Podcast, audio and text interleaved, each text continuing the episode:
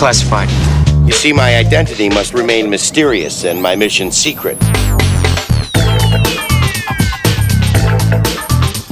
If I told you that, I'm afraid I'd have to kill you.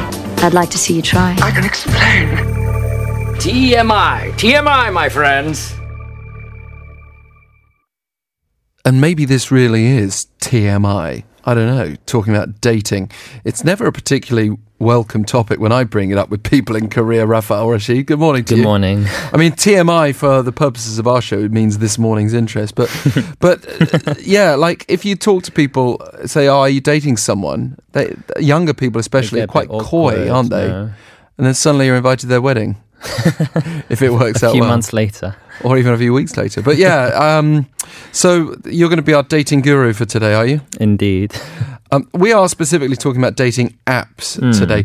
Now, back in the day, if you said you met your partner online, it immediately had negative Hmm. Yeah, I connotations remember that. of kind of people who uh, didn't really get out of the house much, otherwise weren't able to meet people.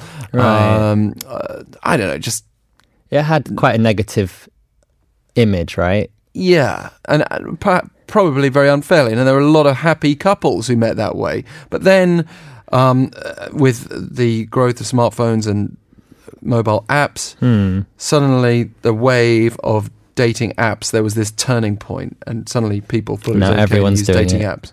But I, I don't know if Korea's quite there yet. Oh, I think so. I, I've I, seen quite a few people using these dating apps on the subway, swiping people left and right. I see it too, but often foreigners more than Koreans, actually. well, I mean, apparently a, a lot of there's a lot of Korean dating apps that have been downloaded millions of times. So, don't know. Mm, I- okay, well, that, that, it it is interesting to note uh, that Yeah. it is happening, but maybe people are also still a bit coy about it. Um, blind dating has been very popular for years here, but actually, if you think about it, blind dating, whilst it might come on the recommendation of a friend, is far less reliable than seeing shared interest through an app. It's kind of the same thing, no? You're well, like, I don't know. At least you've got a photo and a list of interests. True. Got a little bit more Yeah, to go on with I an mean- app. if it's a blind date uh, through a recommendation, they'll also give you a list of recommendation or a list of qualifications that the person has. You know, their height, their background, their education. So it's kind of the same thing. Um, full disclosure, I was married before I think dating apps reached Oh. that tipping point. So it'd be very poor form for me to say on the radio that I've used dating apps, and I honestly haven't. But um, but whether you believe me or not, uh, Raphael, have you? You're still a single man, aren't you? Yeah, you know, I mean, I've used a few apps here and there, but um, let's just say I'm not. I'm not very successful. Really? okay. People need to be charmed by you in person. they? Um, we t- we've got this um, article published this week in the Kukmin Ilbo about difficulties about even just joining these dating apps. What was that article all about?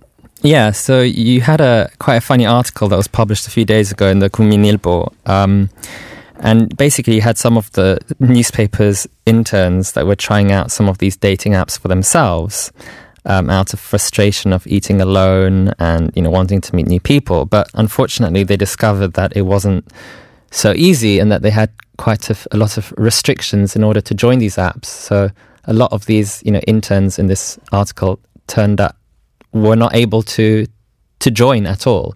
What kind of restrictions? So, uh, I mean, usually these restrictions are in terms of looks, education, um, financial background. So, for instance, in one of um, Korea's top dating apps called Amanda, um, the, this uh, intern was not able to join because his face wasn't acceptable enough.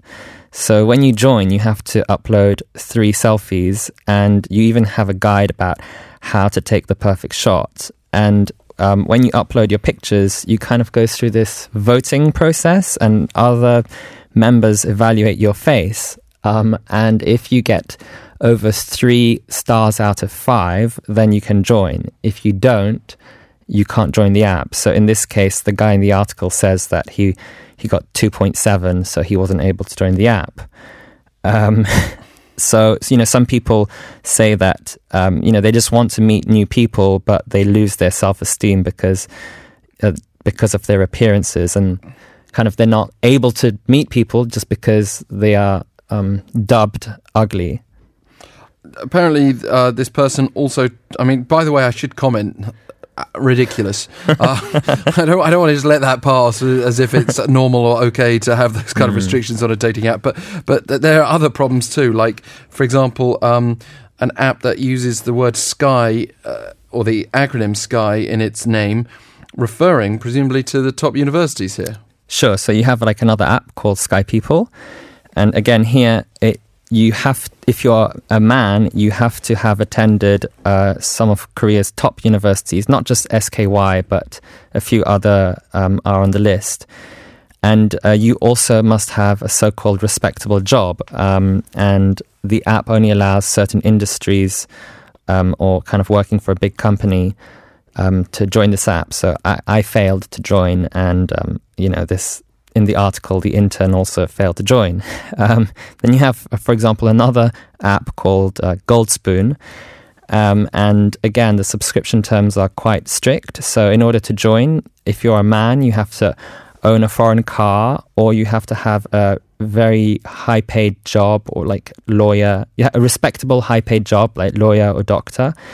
Um, I mean, it's just absurd. you also have to live in like Gangnam or something like that. I mean, I you know, like on the whole foreign car thing, you, you could have an expensive Korean car and a, and a cheap foreign second-hand car or something like that. Mm, I mean, if you're, I mean, uh, on this app, if you're a woman, you just need to have a good job or live in Gangnam, something like that. So it's not too strict if you're a woman. What what this just seems to reveal, we talked about briefly in today's ingredient. uh, We've got this problem. It goes right the way through society of the way we judge people, the, the measures of, of success. The Sky universities are already uh, actually dropping in terms of the amount of CEOs they produce. That was the main point of today's ingredient. But um, but at the same time, it's still there as a problem culturally. People think these things, like a foreign car or the job you have or whatever else, makes you a good romantic partner.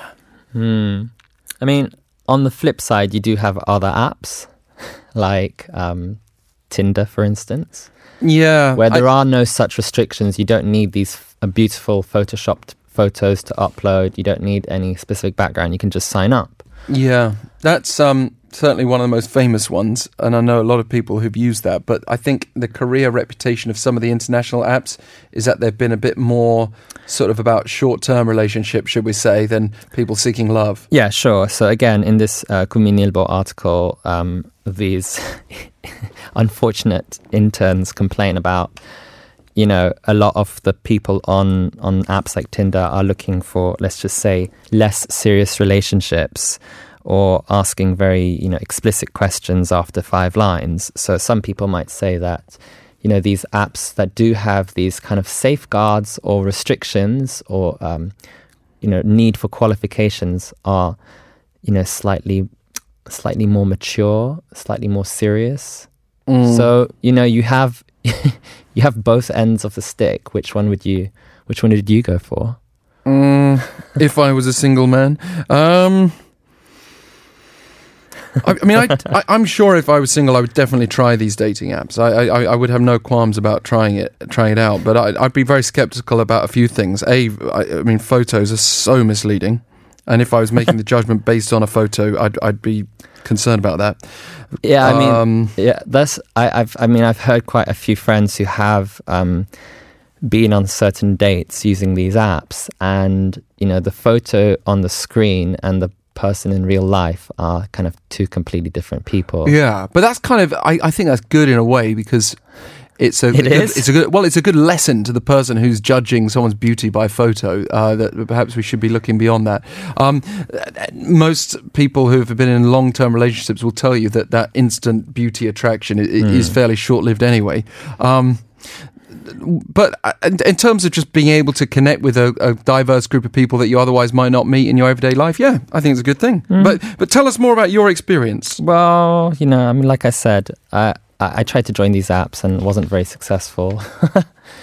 but, you know, I think, you know, overall, I think these apps, they kind of, I guess they reflect more, you know, about the society we live in right now. Because if you you know, because of the internet, you basically have an unlimited supply of dating part, potential partners. So, in order to sift through the competition, you need to have some some kind of restrictions in place. Yeah, I mean- some kind of quality. Yeah, Yeah, even with uh, you know choosing employees, we, we can't necessarily advocate for a society where people are just picked out of a lottery, out of a hat, and even that, you know, is that really fair? Um, people are going to judge their potential partners based on their looks to a certain extent. I'm not saying that you should ignore that, of course not. but I think you But know. there's something for everyone in this world, isn't there, Raphael? Yeah, but like, you know, even in real life, even if you don't use these apps, I think we all are to some extent calculating people based on, you know, Yeah, on their background. based on something. On based on something. But we have to check our discrimination